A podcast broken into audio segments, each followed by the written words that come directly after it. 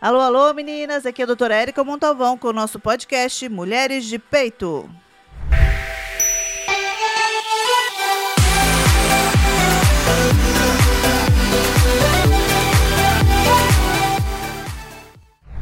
Olá, mais uma gravação começando do nosso podcast Mulheres de Peito. É, algumas informações importantes. Quem quiser acompanhar a gente pelo Spotify, Mulheres de Peito, vai lá, segue, acompanha, divulga, ajuda a levar informação clara para mais pessoas, para desmistificar algumas dúvidas né, e algumas falsas crenças, que eu acho que é legal. A intenção desse programa é esse. E no YouTube, doutora Érica Montalvão. Se inscreve no canal. Eu estou precisando de seguidor! Se inscreve no canal. É, clica naquele sinetinho no balangudango, como diria minha querida amiga Natália Arcuri. Eu aderia ao pedido dela. É, e assim, mais pessoas conseguem receber informação, né? O YouTube consegue perceber que está sendo visto e mais pessoas conseguem receber essa informação, que eu acho que é legal. São temas que pertinentes de saúde e qualidade de vida, principalmente. Então, vamos lá. É, o tema escolhido hoje é passou pela minha casa, né? Mas na verdade esse tema é muito comum no meu consultório, a gente vê bastante, algumas coisas simples eu consigo lidar, mas lógico que preciso do especialista para falar sobre isso, sobre o intestino, né? É, hoje a gente tem, tem vindo um monte de histórias sobre o intestino, mas histórias algumas verdadeiras, outras histórias ex histórias. Exato. Né? Muito mito nessa área. E, e é, hoje eu trouxe para conversar comigo a doutora Rafaela Cristina Coelho Muniz. Isso. Né? Ela é coloproctologista. Isso. Eu vou deixar ela se apresentar legal, a gente vai conhecer um pouquinho sobre ela, sobre a vida dela. É, o Instagram dela é arroba doutora Rafaela Muniz. Isso. Certo? Doutora ponto Rafaela Ponto Muniz. Rafaela Isso, Muniz. exatamente. Fala um pouquinho de você, Rafa, pra gente conhecer. Bom, primeiro, Érica, obrigada pelo convite, né? Primeiro podcast, a gente nunca vai esquecer. Eu nunca vou esquecer, pelo menos, né? Tô super feliz de estar aqui. Bom, então meu nome é Rafaela, sou médica, proctologista. Proctologista e coloproctologista é a mesma coisa, são só duas Ah, formas da gente isso. falar. No dia a dia a gente fala que a gente é procto, né? Para dar aquela simplificada, porque o nome parece um palavrão, né? Seu coloproctologista! Né? Eu brinco que é aquela que ninguém quer nem encontrar depois, né? Depois do consultório. Mas então a mesma especialidade, a mesma coisa, o mesmo, mesmo nome. E eu fiz faculdade de medicina em Taubaté, aqui no Vale, né? Então eu sou daqui, nascida em São José, criada em São José, né? Isso não é muito comum hoje em dia, né? Mas eu sou daqui, fiz Minhoca. faculdade. É, exatamente. Fiz faculdade em Taubaté. Fui para São Paulo fazer minha primeira residência, que é cirurgia geral, porque todo proctologista tem que fazer cirurgia geral para fazer coloproctologia. E depois fui lá para São José do Rio Preto, passar um pouquinho de calor, para fazer minha segunda residência, que foi em coloproctologia. Eu fiz lá na faculdade eh, de medicina de, de São José do Rio Preto, que é a FAMERP. E depois voltei para São Paulo, onde eu fiz a minha terceira parte, que foi especialização em doenças funcionais do trato gastrointestinal pelo Albert Einstein, né? Pelo Hospital Albert Einstein, que é uma parte que eu gosto bastante, essa parte funcional, né? Que o intestino ele é muito cheio de mistérios, cheio de coisas. Então eu quis aprofundar um pouco mais nessa parte. Porque cai nessa história que agora tem até livro, né? O intestino segundo o cérebro, né? Exatamente. A gente vai falar bastante sobre isso ao longo aí da nossa conversa. Sou casada com um proctologista também, né? O marido chama Luiz, também é da nossa mesma área. A gente divide muito paciente em muitos casos, então me ajuda muito. E tenho um filhinho que chama Antônio, que tem dois anos, que tá até assim, tá na fase aí de desfraude, desmistificando o intestino com ele já, né? Que isso é uma coisa que a gente tem que começar desde cedo, né? Criar bons hábitos de intestino, mostrar que o intestino é nosso amigo, não nosso inimigo, né? E tem que lidar com tranquilidade em relação a ele. E você atende aqui em São José dos Campos? Atendo aqui em São José mais? dos Campos. Atualmente aqui em São Paulo. Estou num processo de ficar só aqui, que é meu sonho ficar só aqui, mas ainda atendo nas duas cidades. Mas aqui é meu meu principal, vamos dizer assim, meu coração tá mais aqui mesmo. É, é uma especialidade que não era muito de mulheres, né?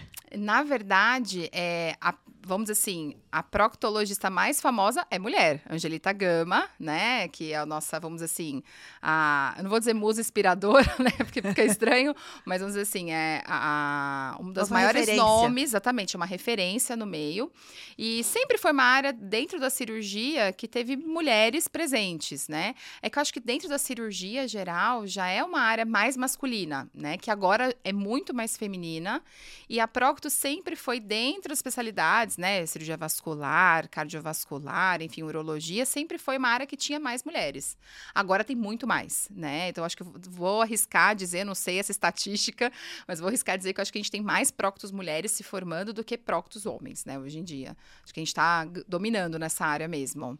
Que legal. Bem né? legal mesmo. Isso é bom porque a gente, né, tem. É existem, eu atendo mulher no consultório e elas pedem Sim, mulher. médica mulher. Uhum. Exatamente. Aqui no Vale, a gente já teve uma fase de praticamente não ter mulheres. A gente, nós temos excelentes colegas, né? É, e como tem crescido cada vez mais dentro da especialidade, a gente tem vindo cada vez mais colegas para cá. Então, hoje em dia não é tão difícil encontrar, mas confesso que acho que há 5, 10 anos atrás, praticamente nenhuma mulher atendia aqui em São é. José, né? Acho que de memória também, eu não sou, um tempo atrás eu não tinha. Só é, tinha não, indicação Exatamente. A, a doutora Lola, que é uma colega super querida, né? Minha parceira agora em muitas coisas, ainda bem. E ela, acho que é uma das primeiras que puxou aqui os atendimentos nessa parte de, de, de Procto. E agora vem, tem uma geração aí mais nova de várias outras colegas também excelentes, poderia falar de todas, mas são muitas agora. É, mas a gente tem tido um aumento mesmo. Isso é muito bom. A gente atende tanto homens quanto mulheres, né? Então, isso, isso é, importante. é, é assim, o proctologista não, ou a né, não vai atender só um sexo, né? A gente atende os dois, né? Como qualquer outra especialidade, acho que só a ginecologia mesmo, ginecologia, né? Porque até na masto vocês têm a parte né, dos homens também, mas mas a, a gente é uma especialidade que vai atender os dois sexos, porque as, os, as doenças e problemas acometem igualmente, né? Algumas coisas a mais na mulher, outras mais no homem, mas a gente atende os dois, os dois públicos, né? Ai, que joia. E me conta uma coisa, é, você sempre quis ser médica? Médica, sim. Então, meu pai é médico, cardiologista, aqui de São José.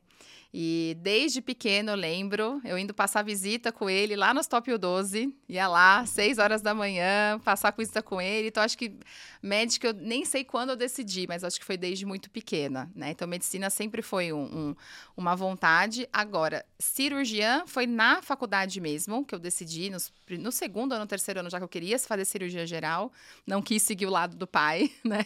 Mas aí, dentro da cirurgia geral, proctologia não foi minha primeira opção. Isso todo mundo me pergunta.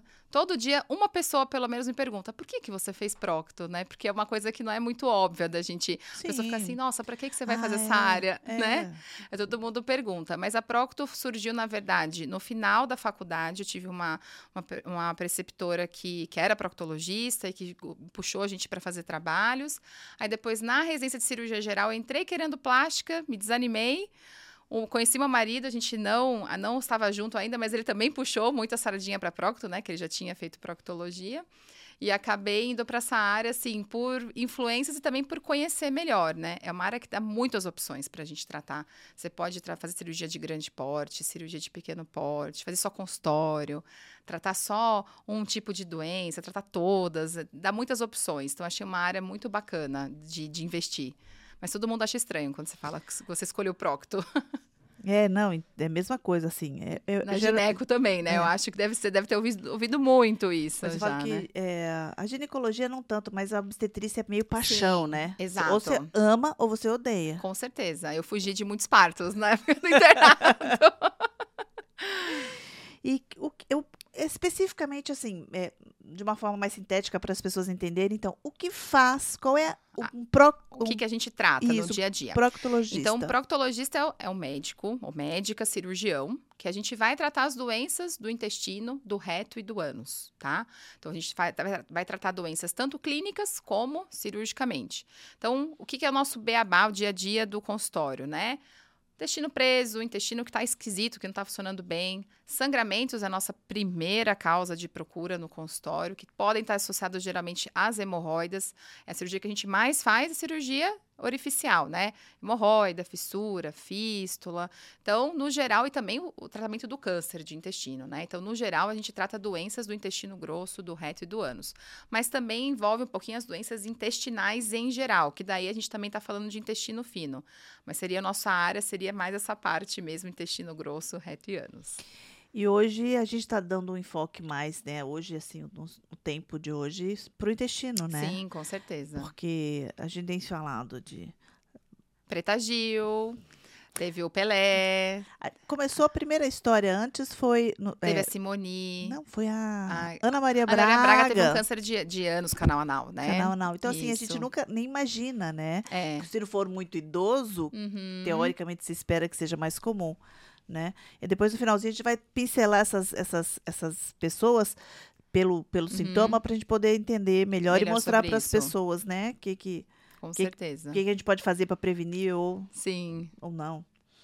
Então, assim, é, seus pacientes são maioria homens ou mulheres? Olha, eu já tive mais mulheres. Hoje em dia, eu até fico feliz de falar que eu tenho meio a meio. Assim, eu tenho tanto mulheres. As mulheres geralmente preferem passar com mulher, né? Isso. Os homens eu tenho ficado feliz exatamente porque eu tenho visto os mais homens se cuidando, né? Legal. Então, e sem. E é engraçado que os homens eles têm vergonha, mas eu acho que eles não têm muito essa, esse receio de passar com mulher. Eles Igual gostam. As, exatamente. Acho uhum. que eles uhum. gostam das, da delicadeza, sabe? Dessa questão, às vezes vezes passar come e achar que não vai tratar bem, ou que vai ser mais ríspido, que não tem nada a ver, né, gente? Que é todo mundo é. profissional, tudo, mas acho que eles procuram, às vezes, isso, né? Os que, os que não ligam, ou realmente, realmente vem essa questão do profissionalismo, né?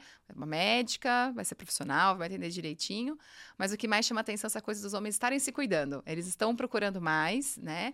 E hoje em dia eu vou dizer que é meio a meio, talvez tendendo um pouco mais para mulheres. Tá. E a função intestinal tem uma regra de funcionamento, assim, para você falar, ah, normal é assim, assado. É, então, isso é um, um, um, dos maiores mitos, que o intestino tem que funcionar todo dia igual um reloginho. Uhum. Isso é uma coisa que a gente quer que aconteça, né? E que na maioria das vezes, quando você tem bons hábitos, né? Quando sua vida está regrada, isso vai acontecer tá? Mas para nós médicos, né, principalmente dessa área, a gente não precisa que o intestino funcione todos os dias. Se o seu intestino funciona a cada um, dois dias e você não tem sintomas, que é isso que importa, né? Pode ser o seu normal. Então, o que, que, é, o que, que é ruim? Você não ir no banheiro dois, três dias e ter dor abdominal, as fezes estarem muito ressecadas, você ter dificuldade para evacuar, ter dor para evacuar, ou começar a ver coisas estranhas nas fezes, sangue, muco, que é aquele catarro, né? Mas ir todo dia não é o considerado normal. Você pode ir três vezes por dia e ser o seu normal, como você pode ir a cada dois, três dias e talvez ser o normal para o seu intestino.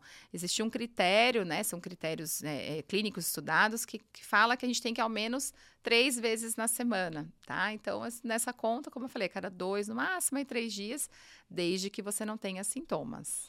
É, é meio RG, né? Cada é, um tem o seu. Exatamente. É, a gente já comentou que né, são mais mulheres. É, assim, hoje está um pouco mais de mulheres, mas uhum. é, seu, seu consultório é bem balanceado de, é. de, de, procura, né? E a principal queixa no consultório, vou. De uhum. um e de outro é igual. Olha, a maioria dos pacientes procuram ou por alteração do intestino, e geralmente isso associado ao quê? Sangramento. Sangramento visto no papel higiênico, visto no vaso sanitário, qualquer tipo de sangramento relacionado ao ânus, às fezes.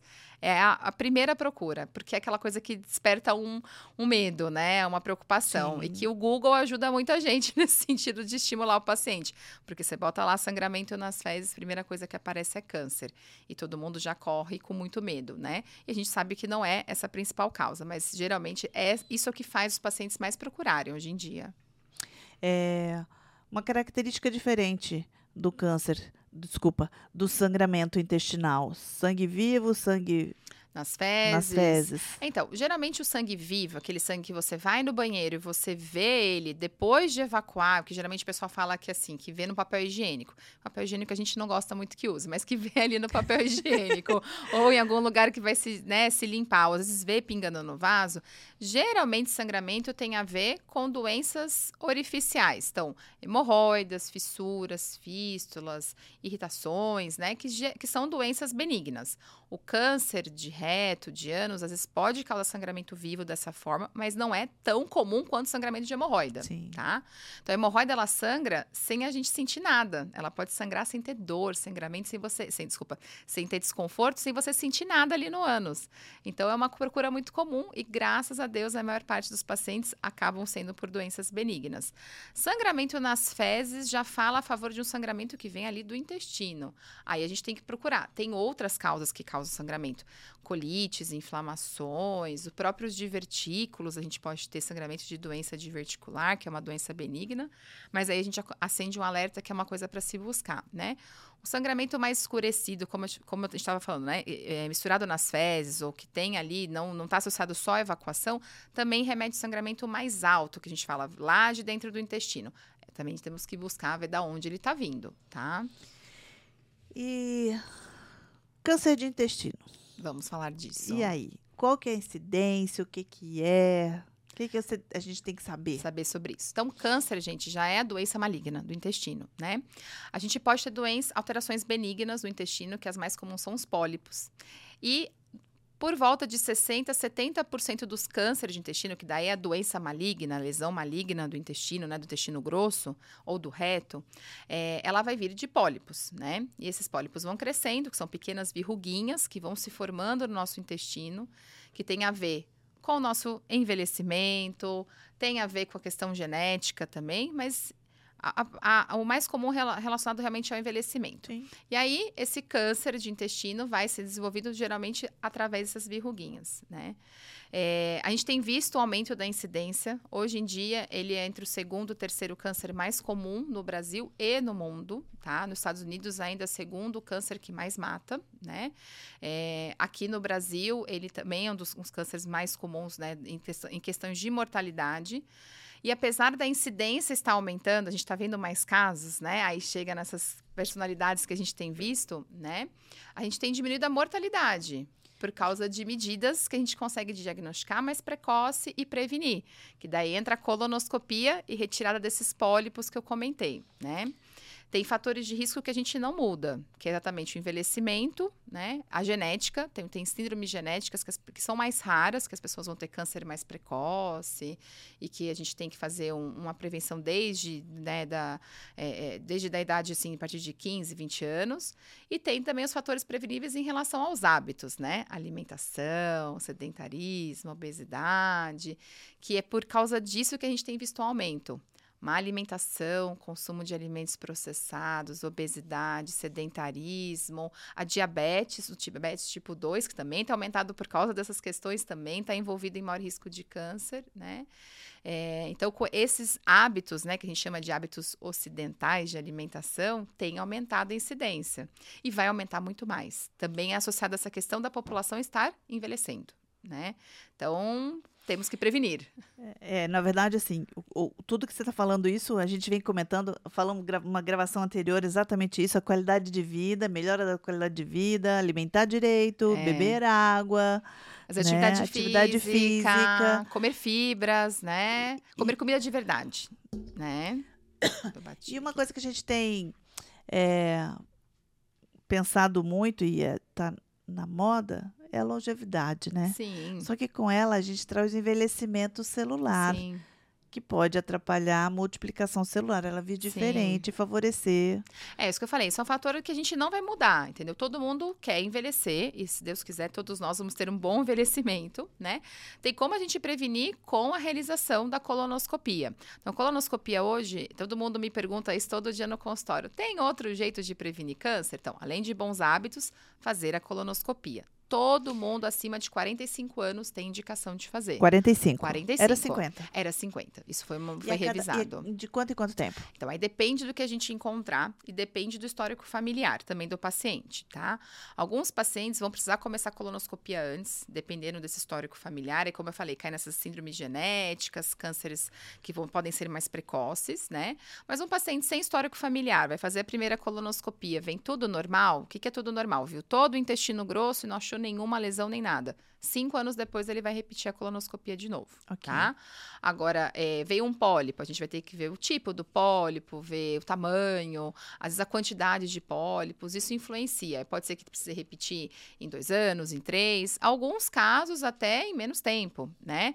É, existem pólipos que a gente já diagnostica grandes, né? São lesões, as até lesões malignas que a gente consegue, já cânceres pequenininhos, que a gente chama do câncer in situ, né? Inicial, que a gente consegue tratar por colonoscopia.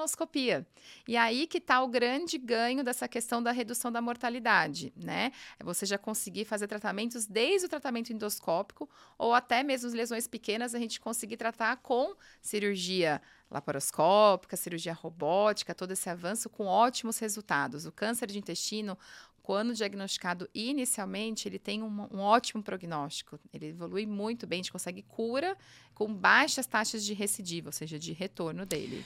Como todos os outros cânceres, na maioria das vezes, a gente conseguindo diagnosticar É. cedo, né? Por isso a medicina preventiva está aí. Tá aí, é, com- exatamente. Com, toda a força para todo Uhum. mundo e a gente está se falando mais, né? Prevenir Uhum. é, e, ou diagnosticar o mais precocemente possível tem maiores chances, né, Com de certeza. cura. É, existe algo a ser feito para que se previna o câncer? A gente comentou, É, né? É, são os hábitos. Alimentação. Exatamente. É aquela coisa que todo médico te fala e que a gente às vezes não põe em prática, né? Então, bons hábitos. Pro intestino, o mais importante seria o consumo de fibras, tá? Você tem que ter fibras na dieta. As fibras, elas fazem como se fosse uma limpeza do intestino mesmo. Elas vão ajudar na absorção de gorduras, também vão ajudar na melhora do bolo fecal e também em questão de processos inflamatórios. Não sabem todos os caminhos ainda como isso, mas a gente sabe que o consumo de fibras é comprovado que reduz uma série de doenças intestinais, dentre elas o câncer, né? É, o fato de você consumir menos processados, embutidos e a própria carne vermelha. Não precisa virar todo mundo vegetariano, mas a gente sabe que o consumo de mais de meio quilo de carne vermelha, né, processada, é, com frequência, né, assim, semanalmente, vai aumentar o risco da gente ter doenças intestinais.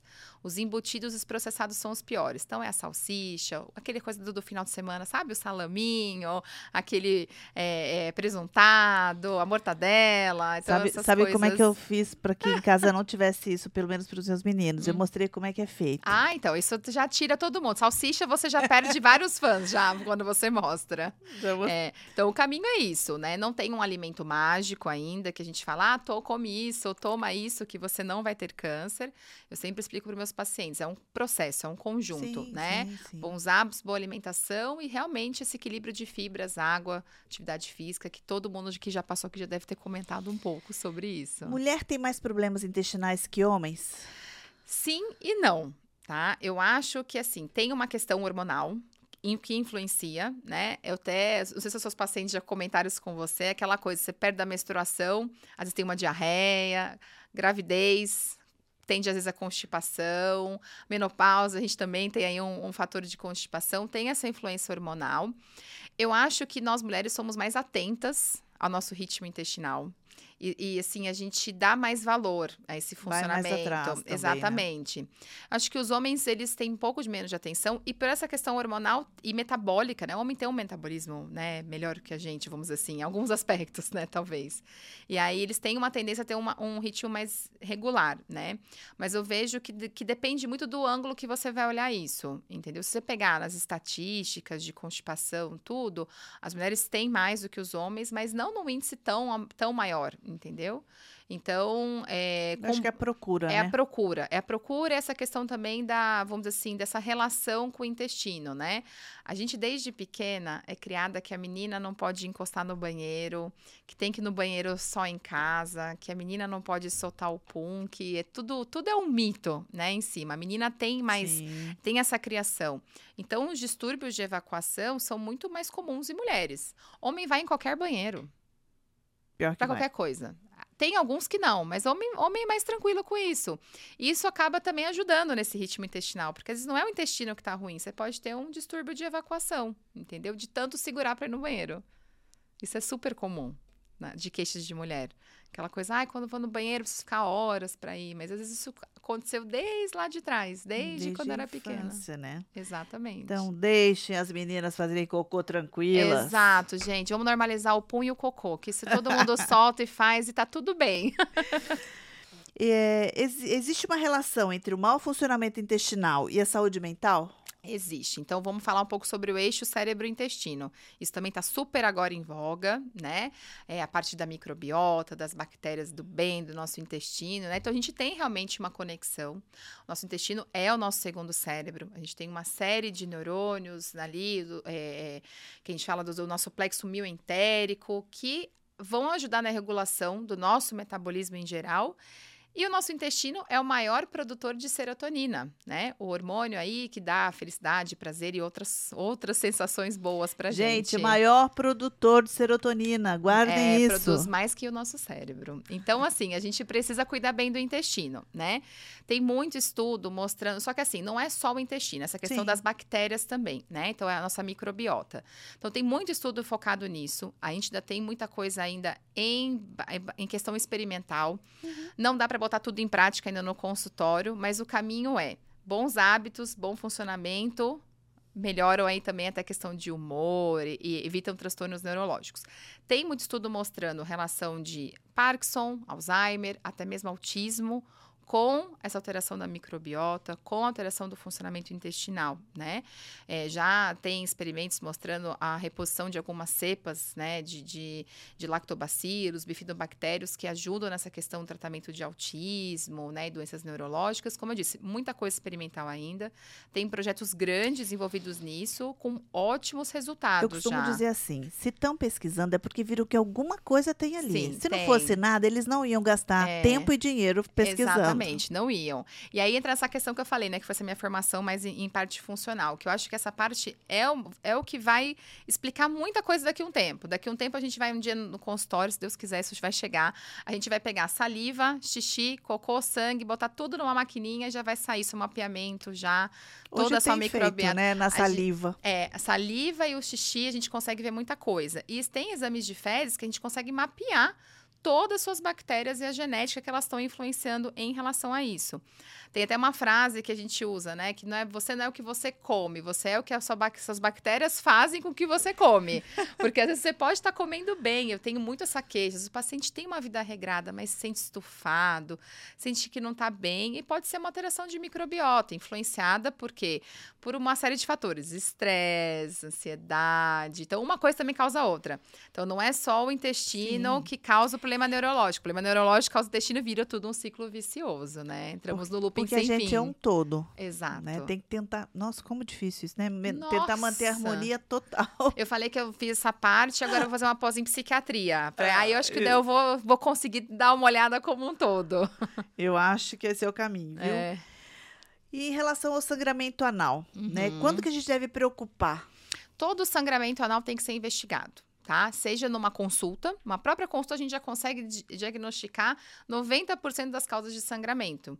Que na consulta com o proctologista, que todo mundo às vezes fica com medo, como é a consulta, né? Então, uma consulta ah, como isso. uma consulta qualquer. Você vai lá, a gente vai conversar, bater esse papo antes. Eu vou fazer um interrogatório, perguntar o que, que você está eh, sentindo, você vai me contar seu histórico. E aí tem a parte do exame físico, que todo mundo tem medo. Acho que na ginecologia o pessoal também tem medo, tem. fica adiando às tem. vezes, né? E, gente, o exame físico ele é bem tranquilo. A gente precisa realmente examinar a região do ânus, olhar. Fazer um toque retal, que, gente, não dura nem dois segundos, é uma coisa Sim. muito rápida.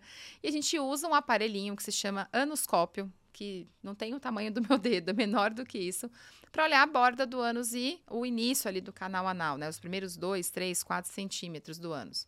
E né, nesse exame físico, a gente já consegue dizer muita coisa. A gente consegue olhar se tem hemorroidas, se tem fissura, se tem alguma inflamação, alguma irritação. Então, as, a consulta, ela já resolve muitos dos problemas e já diagnostica e a gente consegue já tratar.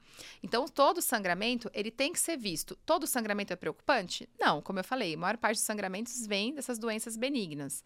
Agora, se você, por exemplo, tem 60 anos, aí você está vendo um sangramento nas fezes, você nunca fez colonoscopia, você teve alguma alteração intestinal, teve perda de peso, alguma coisa, você tem que procurar, porque provavelmente o sangramento é um sinal de alarme, né?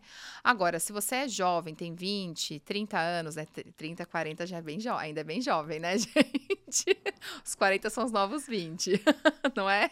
E aí, então, se você tem tá, uma faixa etária, né? Você é mais novinho, tem um sangramento, é, não tem nenhum histórico preocupante. Provavelmente o sangramento não é nada de grave, mas tem que ser investigado. Então, todo sangramento merece uma avaliação. É, e a colonoscopia, então, a partir dos 45 anos? Todo mundo. Todo se mundo. não tiver nada, a cada cinco anos, se tiver alguma coisa. Aí a gente vai avaliar. Avaliar qual Sempre período. faz e vai voltar para a gente avaliar, né? E, e assim, por exemplo, vem uma paciente jovem com diarreia, com muco, sangue nas fezes, alteração, eu vou pedir uma colonoscopia para essa paciente. A gente faz a colonoscopia antes também, né? O que a gente tem visto, às vezes, muita colonoscopia e colonoscopia anual sem indicação, né? As pacientes querem fazer, às vezes todo ano ficam com medo. Esses intervalos de colonoscopia, que é quando a gente fala para o paciente, ó, oh, pode repetir cinco anos, isso é seguro. A gente tem protocolos validados no mundo todo. Eu até brinco com, com meus pacientes. Se você mora nos Estados Unidos, o intervalo são 10 anos. Você faz uma colonoscopia hoje, você não tem histórico familiar, você tem mais de 45 anos, e a sua colonoscopia vem normal, só vai repetir com 10 anos. Você pode querer pagar particular, você não vai fazer. Eles são bem criteriosos. Por quê? A colonoscopia é um exame bem seguro, bem tranquilo, mas tem os seus, riscos, como qualquer exame que envolve preparo, que envolve anestesia, né? É um exame feito sob anestesia, né? Sedação. Então, é, eles são muito criteriosos pela questão dos riscos que a gente tem, né? É, ainda bem que os riscos são baixos, mas também não tem por que a gente ficar pedindo sem necessidade. E entre a, a, os cuidados para uma função intestinal boa, Uhum. a alimentação é o único? Para um bom funcionamento intestinal? É. Então, além da alimentação, beber água. Água, gente, todo mundo esquece. Então, eu vou até dar um gole na minha água É, eu agora. Vamos aproveitar lá. aqui, porque senão eu vou levar Hum. um xingo. Não vai, porque ela bebe bastante água. Ela já me contou, já. então, assim, água precisamos beber bastante, tá? É, a gente fala uma média de 2 litros, porque normalmente um adulto com em torno de 60, 70 quilos é essa conta que dá. Mas se tem um adulto de 100, cento e poucos Mais. quilos, vai ser 3, 4 litros às vezes, né? Então, a gente tem que beber água. É Assim, as bebidas em geral não substituem a água pela questão da absorção, né? E do, de como a água vai agir no nosso corpo. Então, assim, você pode beber bastante chá, bastante suco, né? Enfim, tô pensando em bebidas saudáveis, mas assim, né? Porque refrigerante não entra nessa conta, a gente nunca... Bebida alcoólica, não. né? Também não, né? Eu adoro uma cervejinha, gosto de tomar um refrigerante, não estou tomando agora, mas assim, não entra nessa conta, né, de, de, a gente pensar na hidratação, tá? Então, eu sempre falo essa questão de 2 litros, porque é uma média, né? Mas pode ser que Sim. você precise de mais, né?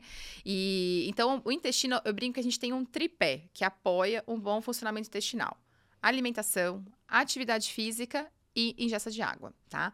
Se você não tem esses três bons, não adianta a gente ficar entrando com remédio, ficar inventando coisas. A gente tem que tentar, pelo menos, nivelar eh, essas três coisas. Então, isso já é uma- um, bom, uma- um bom início de um tratamento de intestino.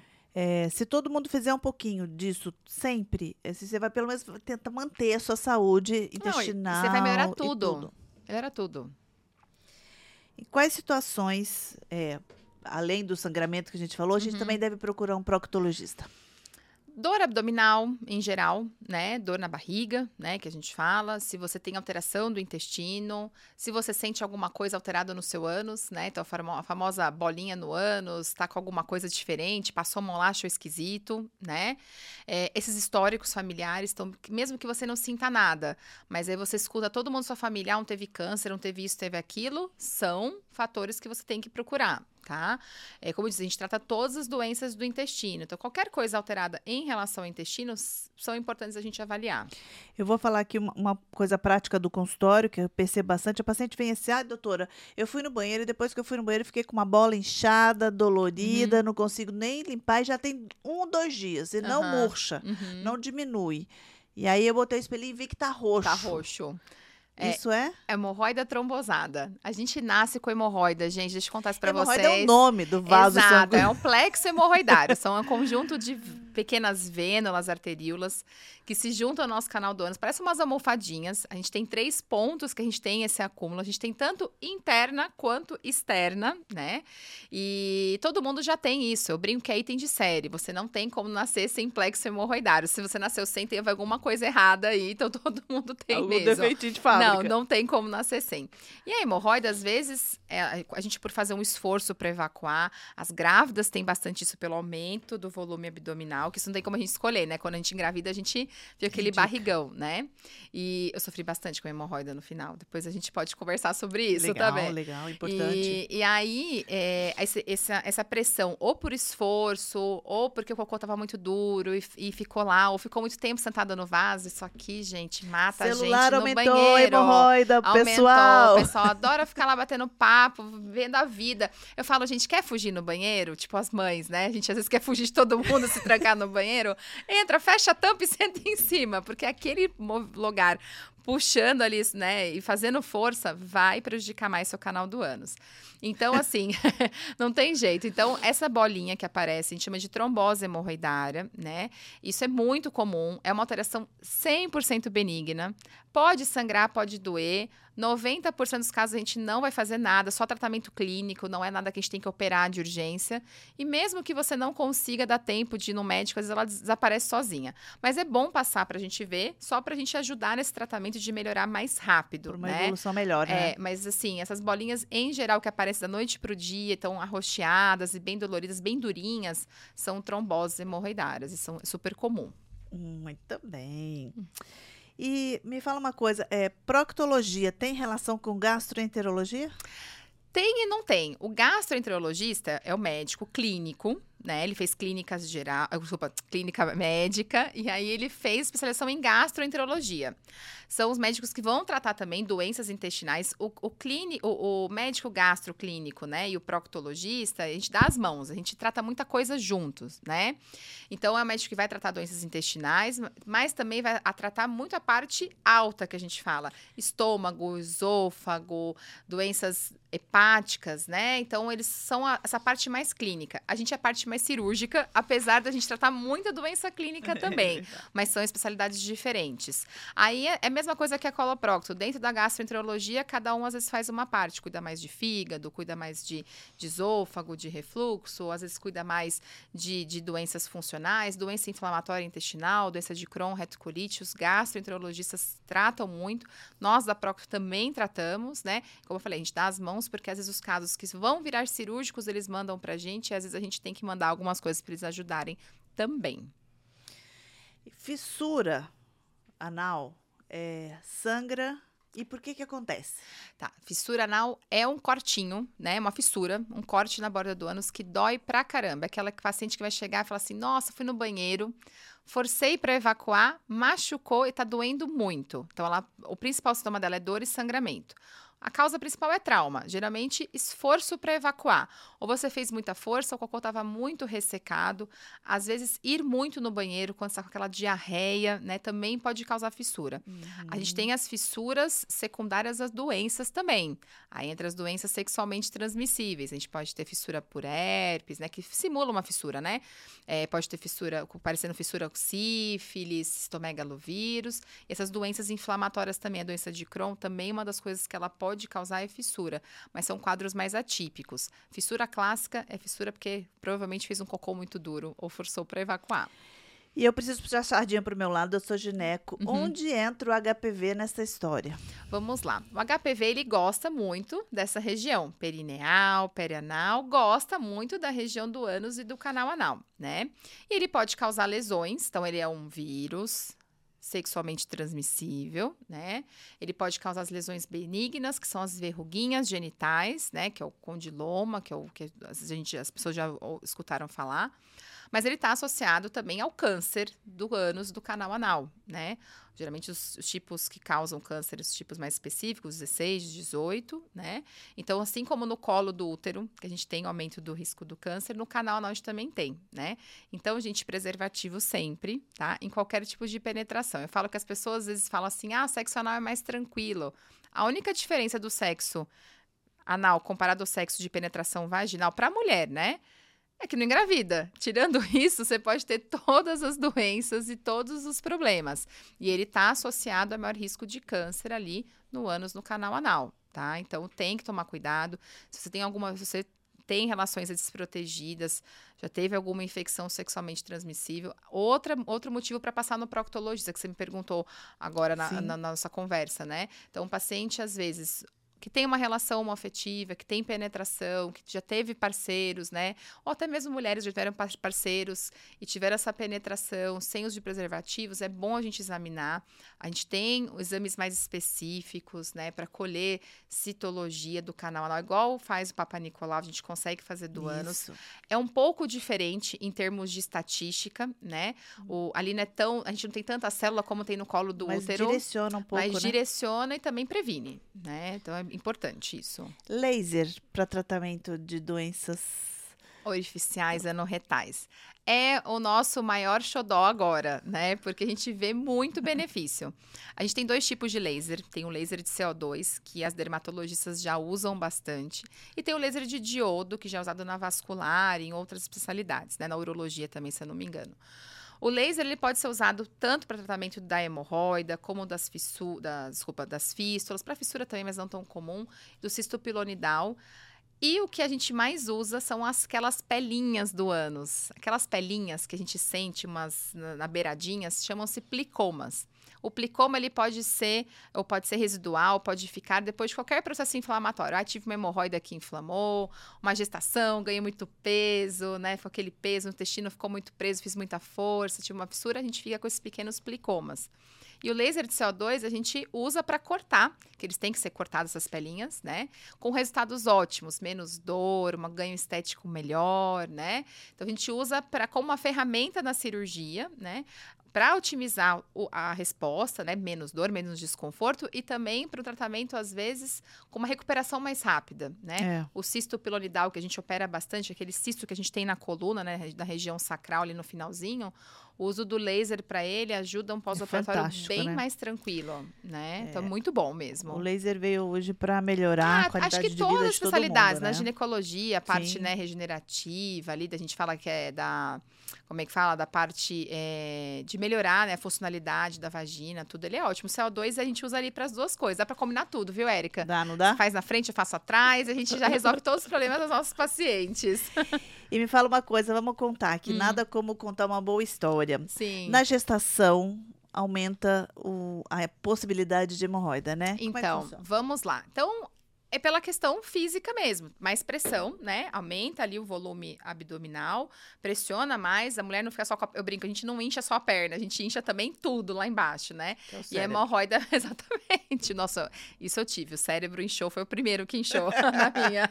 E ali a região do ânus também, né? Tem uma questão circulatória também, que você vai saber falar melhor do que eu, né? Mas assim, é, é mais pela questão física mesmo do peso. E tem a questão intestinal. Muitas grávidas ficam mais constipadas, fazem mais esforço, né? Então, tudo isso favorece a gente ter a doença hemorroidária. Não é toda grávida que vai ter crise, não é toda grávida que vai sofrer com isso, mas é muito frequente, né? A gente vê bastante, você vê bastante, eu acabo recebendo também, né? Algumas pacientes suas, inclusive. Então, a gente sabe que é uma, um período que é mais sensível essa região. Na minha gravidez, eu fiquei super tranquila, até falei, nossa, tudo tranquilo, não vou ter nada. Lá na semana antes, no dia do parto, ficou tudo uma beleza, aquela coisa, né? Tava com meu marido no quarto, falei, você vai ter que dar uma olhada, não vai ter jeito, vou pedir, vou precisar dessa avaliação, porque realmente ficou tudo dolorido, tudo incomodando, mas é que eu brinco também com as minhas pacientes. Depois que nasceu, uns três, quatro dias sara. E mesmo que não sarar, você não vai pensar nisso por um bom tempo. Não dá tempo, né? Não dá tempo, né? E até assim, é, até quando uma paciente me procura, né? É jovem, tudo, e tem uma hemorroidinha ali pequena, uma pelinha pequena, assim, às vezes eu até vejo, se não tá incomodando muito, eu até falo, ó, espera a gestação, depois a gente trata, porque o risco disso piorar na gestação e voltar, Aumenta né? bastante. Porque isso a gente não comentou, mas assim, infelizmente, tanto a hemorroida quanto essas pelinhas, como a fissura, tudo isso a gente pode tratar e voltar, né? Então Sim. depende muito das nossas condições. Então, grávida tá um pouquinho, mas tem, tem essa tendência maior. Mas não são todas que vão ter. E aquelas que conseguem, né, manter aí um ganho ponderal, né? Ganhar peso adequadamente, né? Conseguem manter uma atividade física. Aí entra tudo naquilo que a gente falou. Conseguem manter o intestino funcionando geralmente não tem nenhum sofrimento, assim. A é- resposta é melhor, né? com certeza. É que na gestação também, os vasos sanguíneos, eles aumentam para irrigar o útero. E exatamente. aumenta da pelve toda. Toda, exato. Tem uma dilatação Né? venosa mesmo. E, e pensando numa bexiga, Uhum. né? Se a primeira vez que você vai soprar, ela tá pequenininha, certinha. A hora- que você murcha, ela nunca volta a ser 100% do tamanho que ela Não. era de início. Eu falo isso, Né? o períneo da mulher, é mundo pergunta assim: "Ah, mas aí é melhor então ter parto cesárea do que normal?". Não, gente, não muda. Seu corpo vai se preparar para ter cesárea ou parto normal. Um parto normal com bom acompanhamento, fazer uma boa fisiopélvica antes, né, assim, da, da- durante a gestação e antes do parto, às vezes vai agredir até menos o corpo da mulher, dependendo do tipo da cesárea. Então, assim, eu falo que a questão é que a gente mudou. A gente muda e nunca mais. Ah, talvez volte mesmo, mas eu falo que a gente fica bem diferente, né? Eu- Depois. é, não, mas assim, eu acho que em cada período a gente tem que adaptar, né? Sim, com Já vai certeza. adaptando. Sem dúvidas. Bom, minha amiga. Ai, falamos Ah, bastante, né? acabando. Já recebi um alerta de que meu tempo está Tá esgotando. Esgotando. A gente poderia falar mais uns dois dias, Dá- é, né? Tem coisas aqui que dá pra gente montar um outro podcast. Outro podcast, é verdade. É, obrigada por você estar aqui. Você quer Imagina. deixar alguma uma mensagem importante para as pacientes sobre a sua área? Gente, não deixem de fazer colonoscopia quando te pedirem. A gente vai se- sempre se arrepende de não ter feito e não de ter feito. Então, procurem seu médico, já está na idade, procuram, façam. O que eu mais pego é paciente, ah, já, já me pediram esse exame três, quatro vezes e eu nunca fiz. Então, se tem uma mensagem que eu quero deixar é isso. Se alguém já te pediu colonoscopia, faça. Porque se foi pedido alguma coisa, a pessoa queria olhar. Então, não deixem de fazer, não deixem de se, se cuidar. Muito bem. Obrigada, obrigada, Obrigada pela sua disponibilidade. Foi ótimo. Vamos marcar outro. Com certeza. Beijo! Beijo, pessoal.